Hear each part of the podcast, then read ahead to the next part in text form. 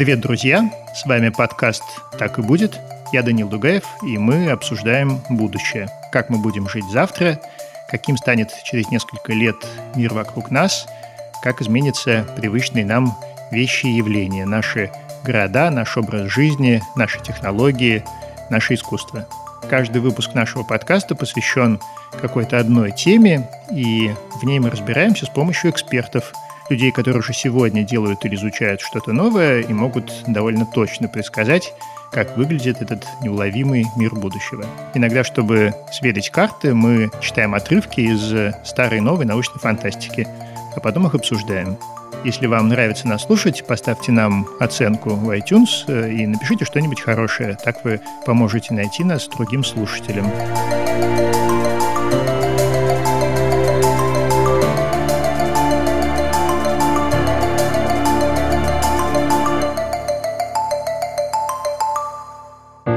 Напоминаем, что весь третий сезон в будущее вместе с нами вглядывается наш партнер, компания Selectel. Ребята предоставляют IT-инфраструктуру и разрабатывают облачные решения для проектов любого масштаба и сложности. И делают это больше 13 лет. Selectel уже помогают десяткам тысяч компаний быстро и безопасно вести работу онлайн. Помогут и вам. Сегодня мы обсуждаем климат. Что с ним происходит, действительно ли он меняется, во что превратится наша планета через 50 лет, и можем ли мы что-нибудь сделать, чтобы нашим внукам не пришлось жить на вершине Гималаев и питаться батончиками из насекомых. У меня в гостях сегодня Василий Яблоков, руководитель направления климата и энергетика в российском отделении Greenpeace, и Игорь Макаров, руководитель департамента мировой экономики и заведующий лабораторией экономики изменения климата НИУ Высшей школы экономики. Василий, Игорь, привет. Привет. Добрый день. Вы знаете, лет 15 назад, когда я много времени проводил в Петербурге, там вдруг исчезла зима. То есть год за годом температура несколько раз падала до минус 80, но в основном это был бесконечный ноль. Черные улицы, сплошная вода, дождь, слякоть. И тогда я уже совсем было поверил, что больше никогда не покатаюсь на лыжах в Зеленогорске и не перейду пешком Неву. И вот теперь я снова живу в Петербурге, и уже, по-моему, третью или четвертую зиму подряд здесь все как положено. Холод, вьюга и столько снега, что скоро завалит нашего дорогого губернатора. Я, конечно, не климатический скептик и верю, что погода на планете меняется, но просто в какой-то момент лично мне это перестало быть заметным. Что происходит на самом деле? Глобальное потепление. Это еще актуально или уже о нем сейчас говорить не принято и надо использовать какие-то другие термины и понятия? Мне кажется, что надо с самого начала говорится, что надо различать климат и погоду. Вот то, что сейчас за окном, это погода. В том числе то, что зима в какой-то конкретный год, например, холодная или, наоборот, экстремально теплая, это тоже погода. А климат – это понятие статистическое. О нем есть смысл говорить на длинных временных периодах, измеряемых десятками лет. И вот если посмотреть на среднюю температуру там, поверхности планеты, например, за последние 150 лет, собственно, за этот период у нас есть какие-то данные, то тренд на повышение температуры, особенно в последние лет 70, он совершенно очевиден. Более того, если посмотреть все годы 21 века, то из 20 самых теплых лет в истории наблюдений 17 или 18 пришлись на 21 век. То есть сейчас настолько более интенсивно происходит рост средней температуры поверхности Земли, что на наблюдениях это совершенно не вызывает сомнений. Что совершенно не означает, что в отдельные годы не может быть холодных зим, что холодных зим не может быть несколько лет подряд, что холодных зим не может быть в конкретном городе, в конкретном населенном пункте и так далее. И если добавить про Петербург, который вроде бы завалило снегом и кажется нормальная зима, то количество осадков в этом году аномальное. То есть, в принципе, для января Это превышает все статистические нормы, климатические нормы, и, как мы видим, с этим просто не справляется техника. Это приводит к коллапсам. Ну, в общем, все, кто живут в Петербурге, наверное, нас поймут. Такая же история была в прошлом году в Москве, когда там за один день выпала месячная норма. Ну, и если говорить опять про изменение климата, то как его может заметить обычный человек, то это учащение каких-то аномальных погодных явлений и все больше и больше количество рекордов, температурных в первую очередь. И опять-таки, вспоминая Петербург, прошлый год, каждую неделю был новый температурный рекорд, и вроде бы северная столица была больше похожа на какой-то курортный город. При этом в то же самое время курортные города Черноморского побережья все утопали в наводнениях, там был холод, и вообще все никак не способствовало отдыху наших сограждан. Иногда людям даже это нравится. Ну, в Петербурге обычно есть летний набор, летнее пальто, летняя шапка. В общем, в прошлом году, можно сказать, лето было очень даже неплохое. Вот. А если говорить вообще про планету, то кроме наблюдений на метеостанциях, есть еще и палеоклиматические исследования, которые совершенствуются с каждым годом, когда можно узнать, какой климат был тысячи лет назад. И вот на данном промежутке, конечно, изменения беспрецедентные наблюдаются. Рекордная концентрация парниковых газов в атмосфере, рекордная скорость повышения температуры. То есть, в принципе, на планете температура и вообще оптимум, он не меняется так быстро, как это происходит сейчас. И, конечно, климат — это еще и инерционная система, то есть мы будем видеть эти изменения в ближайшие десятилетия, и если вспомнить молодость, детство и так далее, то уже даже на этом протяжении можно какие-то изменения заметить. Крещенские морозы в самом деле пропали, это верно, с этим даже я согласен. Кроме того, надо понимать, что изменение климата, оно не только в росте температуры проявляется. Вообще термин «глобальное потепление» его ученые не очень любят, он, в общем, из научной литературы пропал совсем за последние лет 15. Не потому, что потепление не происходит, а потому, что это, собственно, только часть проблемы. И кроме повышения температуры есть масса других наблюдаемых изменений в климатической системе, которые не настолько очевидны, потому что температура, она параметр очень наглядный, но они тоже происходят. Это изменение режима выпадения осадков. Скажем, в большинстве районов осадки стали более кучно распределены по году, то есть не равномерно по сезонам, как это было раньше, а выпадают в виде там экстремальных осадков. И наоборот, в отдельные месяца или отдельные недели происходят длительные периоды без осадков, чего раньше не наблюдалось. Ну, вообще, ученые даже такой термин имеют — нервозность климата.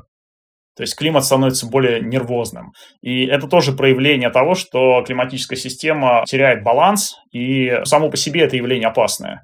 То есть не надо сводить все только к росту температуры. Это самое наблюдаемое, самое очевидное проявление изменения климата, но далеко не единственное. И, кстати говоря, даже для экономики, для населения не самое страшное, не самое опасное. Скажем, экстремальное природное явление гораздо более значимое и для населения, и для экономической системы. А я правильно понимаю, что даже за недолгое время существования человечества на Земле климат уже несколько раз изменялся? Ну, то есть, например, в древнем Междуречии климат же был совсем не такой, как сейчас в Багдаде. Тут сложно, на самом деле, сказать наверняка, какой точно был климат в Багдаде, но можно говорить о том, что цивилизация зародилась в таком неком климатическом оптимуме, который как раз существует благодаря тому самому парниковому эффекту. То есть благодаря парниковому эффекту на нашей планете на 30 градусов теплее, чем если бы этого парникового эффекта не было. Если бы у нас была просто чистая атмосфера, то у нас температура средняя на планете была бы на 30 градусов меньше, а перепады между сезонами были бы огромные, и даже между днем и ночью были бы огромными, уже несовместимыми с физиологической нормой. Парниковые газы, их концентрация в атмосфере менялась и раньше, и несколько тысяч лет назад, условно, десятки, когда мы говорим о возрождении человеческой цивилизации, концентрация парниковых газов была довольно стабильна и способствовала вот этому нормальному, стабильному климату. И последние столетия мы видим, что как раз вот этот параметр с парниковыми газами, он как бы вышел из-под контроля, и по палеоклиматическим наблюдениям сейчас концентрация рекордная за последние миллион лет. Ну вот, то, что способствовало созданию нашей цивилизации, сейчас, в общем-то, и губит, потому что излишнее количество парниковых газов как раз и приводит к вот этим всем экстремальным погодным явлениям. Они, в общем-то, делятся, на самом деле, последствия изменения климата на экстремальные, ну там, например, волны жары, когда в некоторых областях особо засушливых может быть температура там выше 50 градусов. Это тоже несовместимо с физиологической нормой. Или, например, особо влажные, там тоже выпадает нереальное количество осадков, которые приводят к огромным наводнениям, разрушению инфраструктуры, гибели людей и так далее. Есть и медленные последствия, которые тоже, в общем-то, не совсем заметны глазу. Это утеря биоразнообразия, потому что, понятно, экосистемы тоже формировались в определенном климате, и из-за изменения климата некоторые виды, ареалы видов меняются, в общем-то, сообщества, и это влияет глобально на всю вообще планетарную экосистему. Очевидно, что во всем этом виноват человек, очевидно, что во всем этом виновата наша зависимость от ископаемого топлива, и наши темпы решение проблем не соответствует снижению вот этих рисков. Тут важно понимать разницу во временных горизонтах. Существует множество факторов, влияющих на климат. Существует изменение наклона земной оси, существуют периоды солнечной активности, периоды ледниковий, межледниковий и так далее и тому подобное. Огромное количество разных факторов влияет на климат в исторической перспективе. Но вот то, что происходит сейчас, это действительно беспрецедентно по скорости. И это не значит, что мы никогда не придем к новому ледниковому периоду. Потому что вот сейчас планета нагреется так, что, значит, вскипит. Нет, конечно, мы придем к новому ледниковому периоду. Вопрос в том, что это будет через 1000 лет. А та скорость потепления, которая наблюдается прямо сейчас, она действительно беспрецедентна, и она не может быть объяснена никаким из факторов, влияющих на климат в долгосрочном периоде, влияющих на климат в более краткосрочных периодах. И действительно это может быть объяснено только выбросами парниковых газов, по поводу чего ученых-климатологов, в общем-то, сложился консенсус. Так, давайте почитаем апокалиптическую литературу. Это роман Кима Стэнли Робинсона «2312-й». Написан 10 лет назад. Подъем уровня Мирового океана на 11 метров сопровождался по всей Земле интенсивным строительством на возвышенных местах, но в человеческих страданиях цена была огромна, и никто не хотел повторения. Люди боялись нового подъема моря. Они ненавидели поколения вмешательства, вызвавшие по неосторожности перемены климата, перемены, которые продолжаются сейчас и будут продолжаться по мере высвобождения метана и таяния вечной мерзлоты, что грозит созданием третьей великой волны парниковых газов, возможно, самой большой. Земля постепенно превращается в планету джунглей, и опасность эта столь страшна, что ходят слухи о новом блокировании Солнца, хотя 200 лет назад предыдущая такая попытка закончилась катастрофой. Общественность укреплялась во мнении, что сделать это необходимо, и уже начались геоинженерные работы микро- и макромасштаба. Прежде всего постарались замедлить таяние ледяной шапки Гренландии. На планете осталось 2 значительных резервуара льда — Антарктика и Гренландия, и авторы проектов надеялись, что, по крайней мере, Восточная Антарктика выдержит пик жары до возвращения более умеренных температур атмосферы и океана. Если удастся свести содержание СО до 320 долей на миллион и связать часть метана, температура начнет падать, а ледяная шапка Восточной Антарктиды сохранится. И пусть температура воды в океане не понизится еще 100 с лишним лет, это будет большой успех. Если же спасти лед Антарктиды не удастся, все прочее тоже окажется бесполезным. Успех категорически необходим. Многие говорили, что надо поступить с Землей так, как поступили с Марсом и Венерой, чего бы это ни стоило. Другие говорили, что сейчас необходим малый ледниковый период. О вероятной гибели 2-3 миллиардов при этом не вспоминали. Но в споре чувствовался подтекст. Чем меньше людей останется на планете, тем лучше. Шоковая терапия, сортировка. У людей, считающих себя практичными, было множество таких планов. Я, как человек, проживающий в Приморском городе, очень волнуюсь, когда слышу о подъеме Мирового океана на 11 метров. Где стоит покупать недвижимость людям, которые всерьез ожидают таяния ледяных покровов Гренландии и Антарктики? 11 метров, это, наверное, все-таки перебор. Про 6 метров, например, точно говорят. И ученые рассматривают такие сценарии, хотя все-таки они считаются такими экстремальными и относительно маловероятными. Но подъем уровня Мирового океана происходит, он происходит с небольшой скоростью, тем не менее происходит. Конечно, это проблема для прибрежных территорий уже сейчас. Там проблема не только в подъеме уровня Мирового океана, а самом по себе. То, что там часть территории затопляет. А то, что даже небольшой подъем уровня Мирового океана увеличивает также вероятность разных стихийных бедствий, вероятность там ураганов и подверженность прибрежных территорий ураганам, тайфунам и прочее. Это тоже неприятно само по себе. Как в будущем это будет развиваться, точные параметры никто не знает.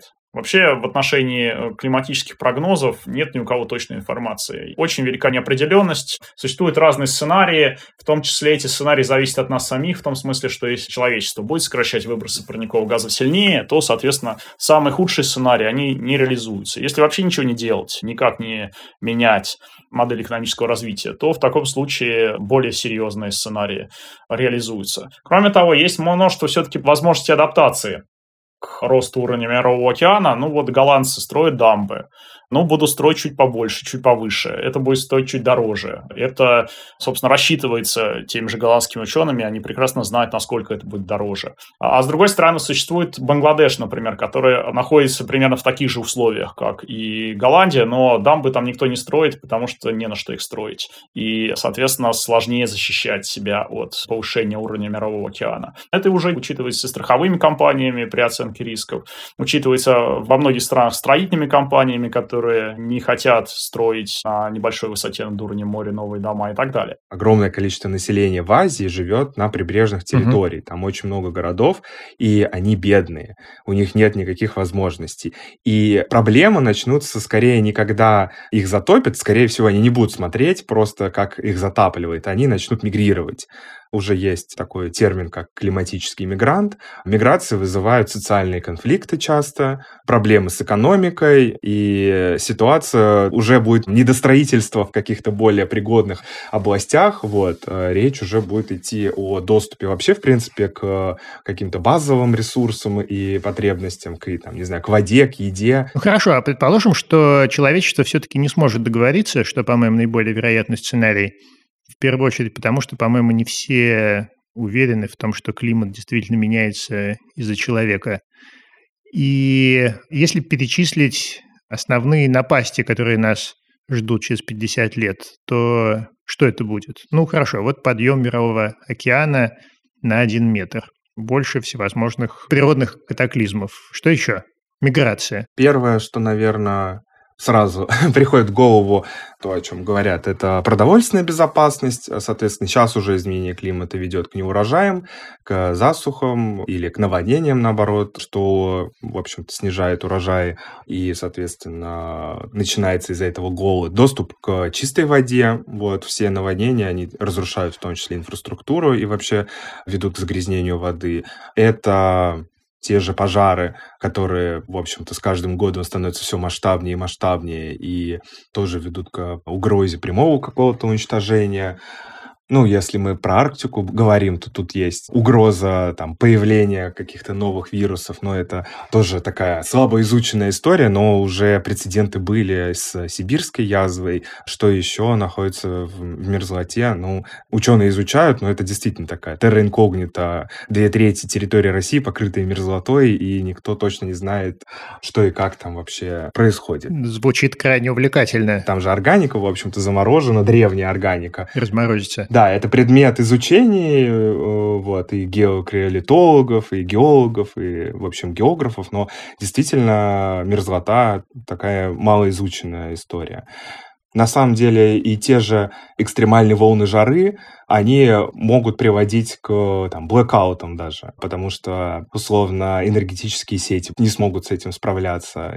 Это уже наблюдается, и, как известно, отключение электричества очень негативно потом сказывается вообще на всей инфраструктуре, особенно если это какие-то социальные объекты и так далее. Потому что мы все одновременно пользуемся кондиционерами? Да, сети, в общем-то, не рассчитаны на такое количество кондиционеров там, одновременно.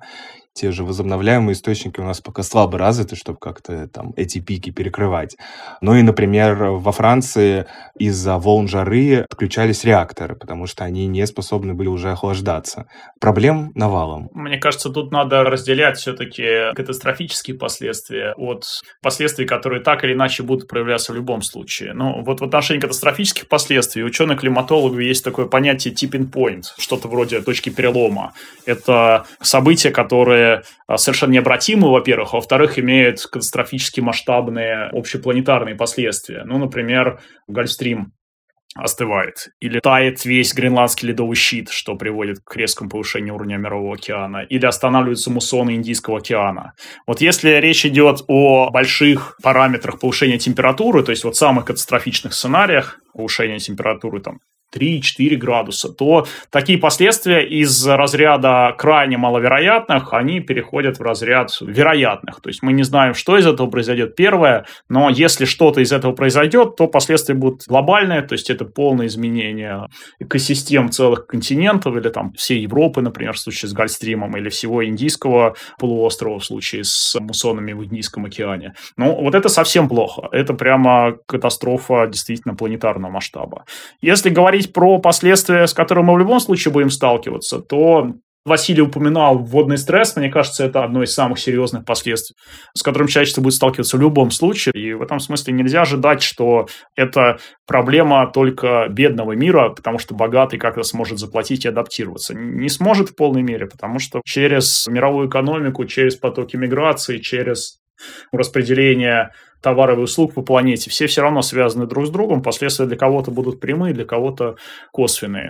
Но многие ныне популярные курорты, например, просто перестанут быть курортами. Не только типа Мальдив, которые затопят, весьма вероятно, но типа Кипра, например, у которого просто не будет хватать воды на то, чтобы обеспечивать не то что туристов, а свое население. А что там, кстати, с Гольфстримом? Почему он должен замерзнуть? Ребалансировка просто всей системы океанических течений может произойти в результате какого-то внешнего шока, связанного с подъемом температуры. Насколько для этого должна повыситься температура? Да вот этого никто не знает, на самом деле. Тут скорее не только про температуру, а сколько про опреснение некоторых районов Мирового океана, в первую очередь Южного, и как раз из-за таяния Антарктиды постепенного, и как раз из-за того, что там становится больше пресной воды, еще накладывается на весь этот климатический хаос, можно так сказать, ну, неизученность вообще, в принципе. Ну, мы знаем, что сейчас океан поглощает значительную там часть выбросов парниковых газов, которые поступают в атмосферу, принимает на себя излишки тепла, вот, но у него есть некоторые ограничения. Пришло время для нашей регулярной рубрики, в которой мы вместе с Selectel, генеральным партнером третьего сезона «Так и будет», рассказываем, как появились и менялись со временем знакомые всем устройства. И сегодня история кондиционера. Идея охлаждать воздух в жару занимала человечество очень давно, но решалась крайне примитивно, в основном перетаскиванием глыб льда из замерзших озер в глубокие ямы. Так что самый примитивный механический кондиционер, который появился еще в середине 19 века, предполагал производство льда с помощью лошади, которая ходила по кругу. Только в начале прошлого века инженер Уиллис Керриер запатентовал устройство для обработки воздуха, которое сушило и охлаждало воздух бруклинской типографии, прогоняя его через змеевик с холодной водой. Следующим Керриер изобрел чиллер – промышленную установку для охлаждения зданий.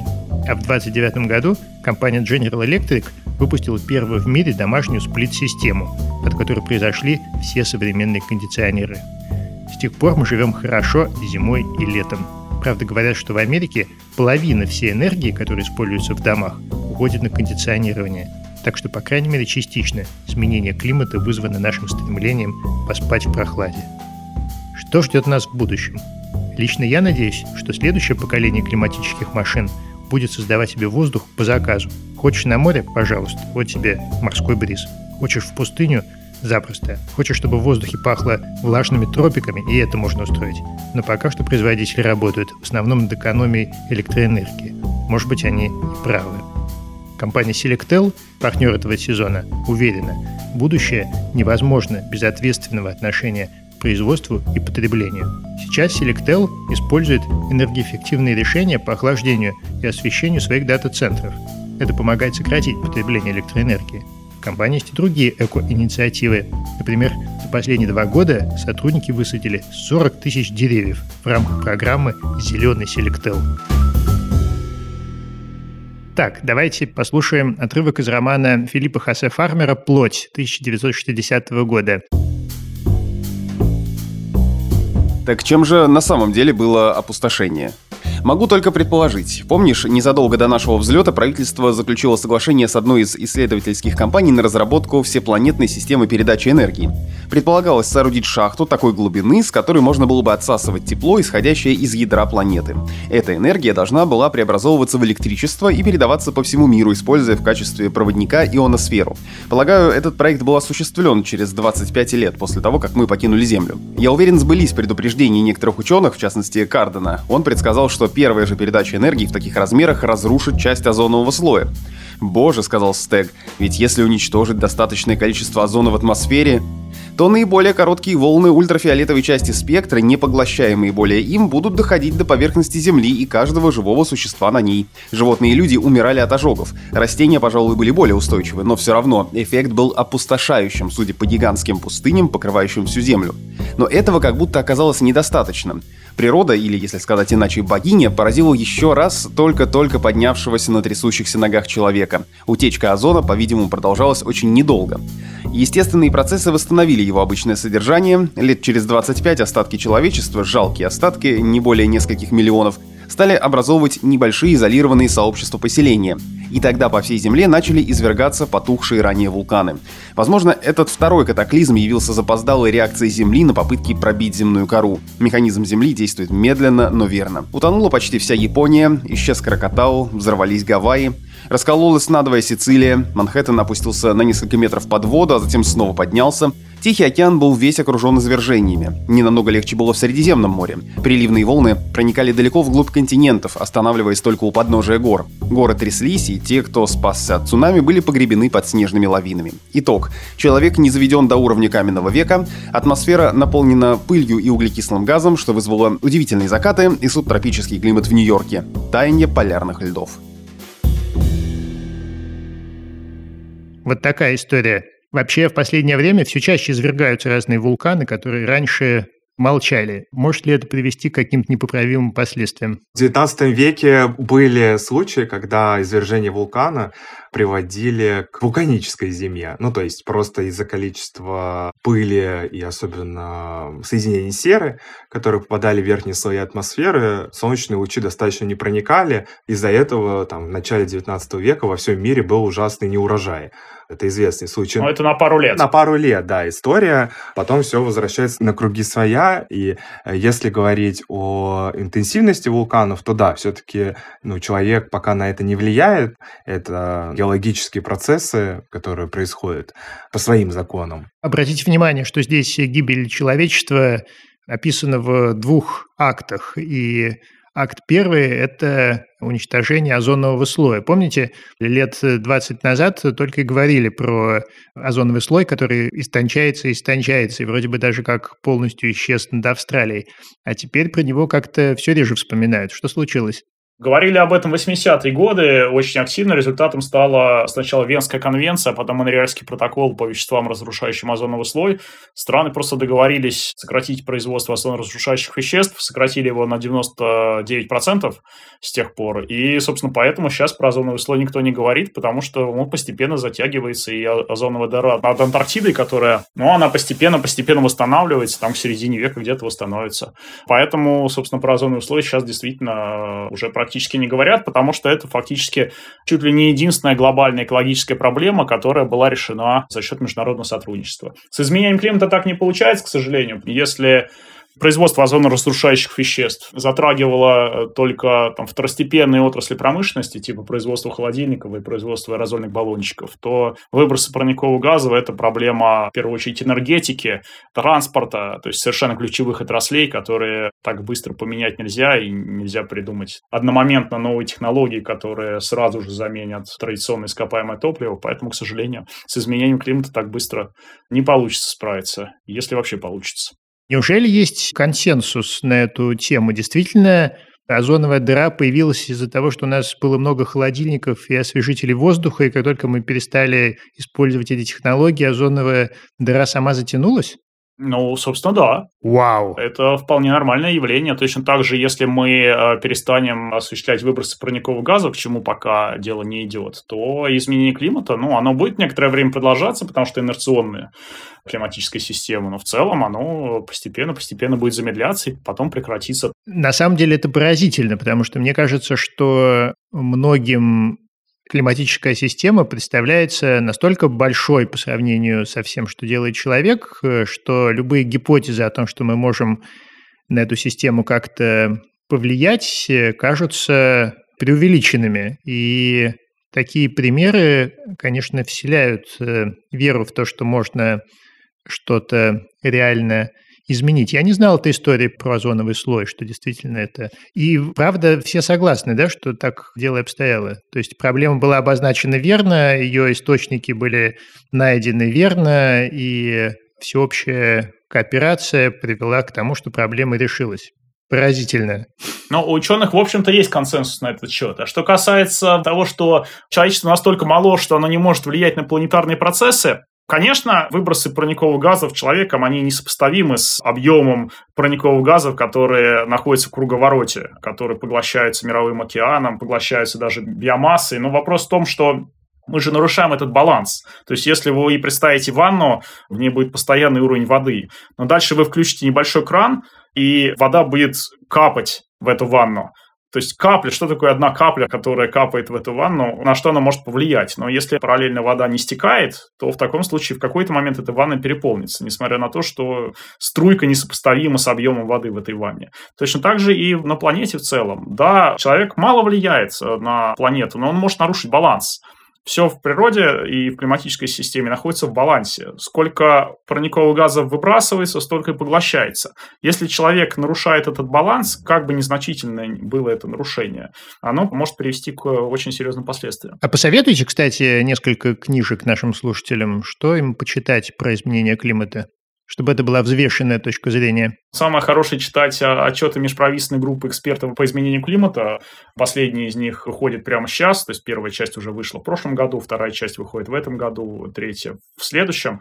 Есть саммари для неспециалистов, которые резюмируют эти выводы. И, в общем, эти доклады, они отражают консенсус ученых относительно того, что происходит с климатом, к каким последствиям изменения климата приводят. Василий, а вы? Могу посоветовать... книгу «Темная сторона изобилия» Джарен Хоуп. Это американско-норвежская исследовательница. В общем-то, она изучила всю статистику, как изменилось кардинальным образом потребление в Америке, в европейских странах, и насколько это, да, влияет на климат.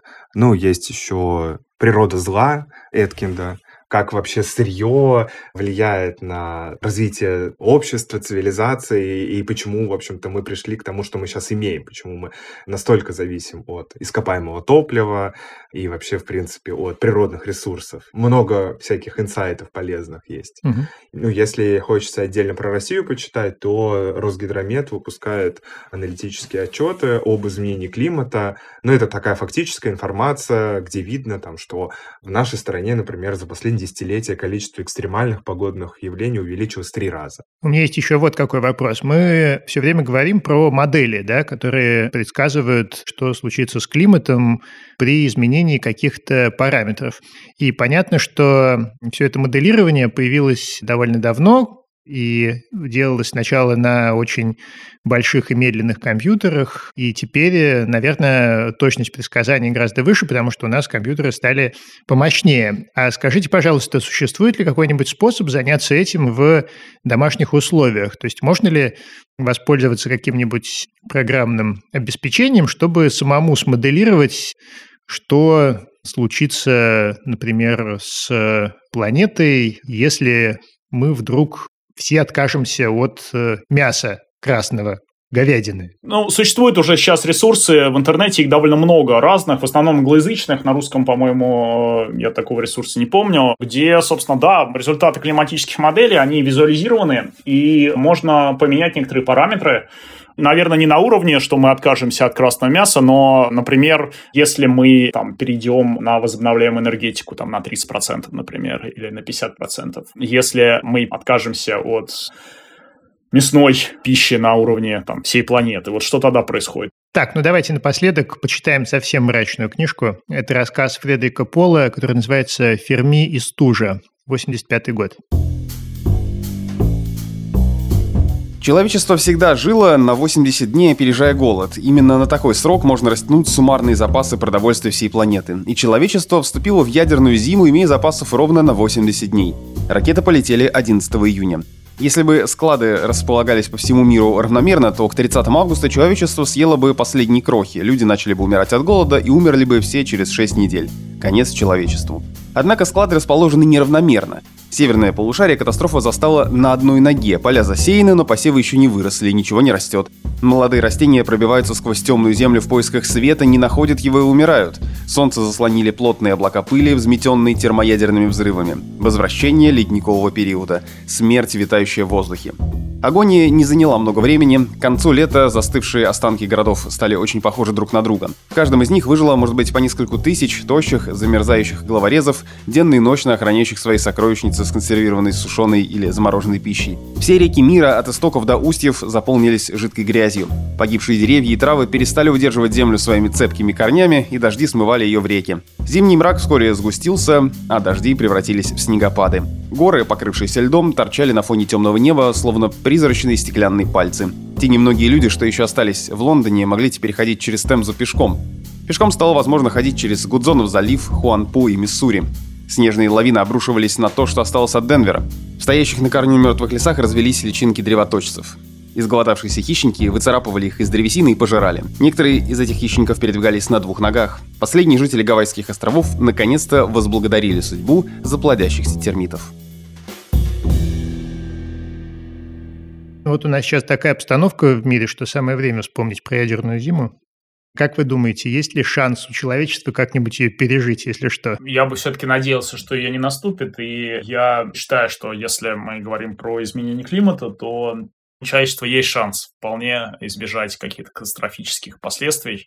Да, будет очень сложно там удержать рост температуры в пределах 1,5 градусов или даже 2 градусов, но, во-первых, даже на это шанс есть. Во-вторых, если это будет даже не 2 градуса, а чуть больше, то это все равно гораздо лучше, чем 4 или 4,5. Я думаю, что, в принципе, осознание этой проблемы изменения климата растет. В целом, мировая экономика и население движутся в нужном направлении, движутся гораздо медленнее, чем необходимо для того, чтобы удержать рост температуры в пределах 1,5-2 градусов, но все-таки движется. Поэтому я тут скорее остаюсь осторожным оптимистом. Думаю, что речь все-таки не надо вести о каких-то глобальных катастрофах. Мне кажется, что у человечества есть все, чтобы их избежать. Другое дело, что их не удастся избежать просто так, ничего не делая. Нужны серьезные усилия в разных странах, в разных отраслях и бизнесах на уровне населения, отдельных семей, для того, чтобы все-таки выбросы парниковых газов сокращать, и так, чтобы при этом и уровень жизни населения тоже сильно не падал. Василий, ядерная зима или светлое будущее? Ядерная зима — это не про изменение климата, но это то, что, конечно, остается реальным, пока у нас есть ядерное оружие. Но то, что касается изменения климата, я тоже отношу себя к клубу осторожных оптимистов, потому что изменение климата — это возможность для людей как-то пересмотреть, в принципе, свое отношение к природе, к природным ресурсам, изменить экономику, сделать ее не такой, в общем-то, беспощадной к природе. Борьба с изменением климата, возможно, приведет человечество к мысли о том, что и военные конфликты — это история, которая должна остаться далеко в прошлом. У нас есть общая угроза в виде надвигающегося апокалипсиса, и даже с пониманием того, что мы можем все вместе решить эту проблему, наверное, тогда может быть такой точкой объединения, а не разъединения, наоборот. Будем надеяться. Игорь, Василий, мы всем нашим гостям задаем вопрос. Мы просим их назвать 3 изобретения, которых лично они ждут от будущего, которые лично им бы очень пригодились. Игорь, давайте сначала вы. Что вам нужно? Раз уж мы сегодня говорили про изменение климата, мне кажется, критическими совершенно изобретениями для, патетично говорить, спасения климата планеты является технология передачи энергии на большие расстояния. Шикарная была бы штука. технологии аккумулирования энергии гораздо более совершенные, чем у нас есть сейчас. Ну и что-нибудь третье надо придумать. Давайте придумаем. Лично вам. Вряд ли вам нужен новый аккумулятор. Нет, мне не нужен новый аккумулятор. Если человечество технологии аккумулирования энергии в больших объемах изобретет, то это, в общем, спасет его. Я тоже от этого, наверное, выиграю.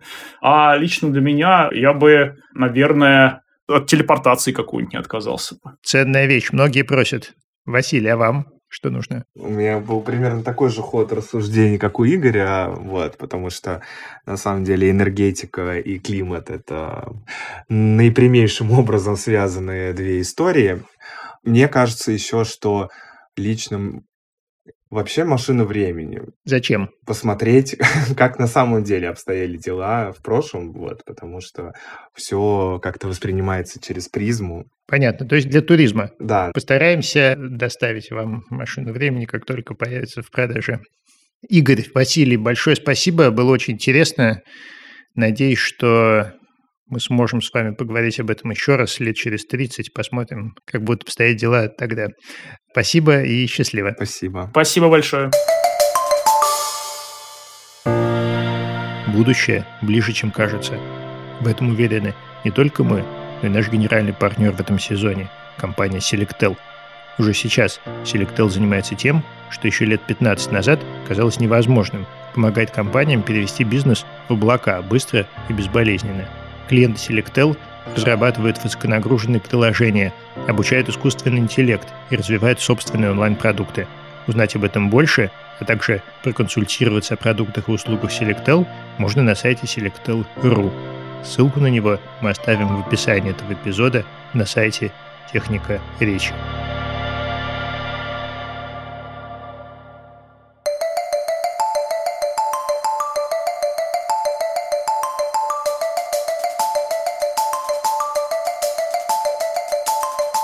Ну вот и все. Это подкаст «Так и будет». Я Данил Дугаев. Ставьте нам лайки и звездочки. Рассказывайте о нас друзьям. По-прежнему пишите нам электронные письма. Наш адрес есть в описании этого эпизода. До встречи!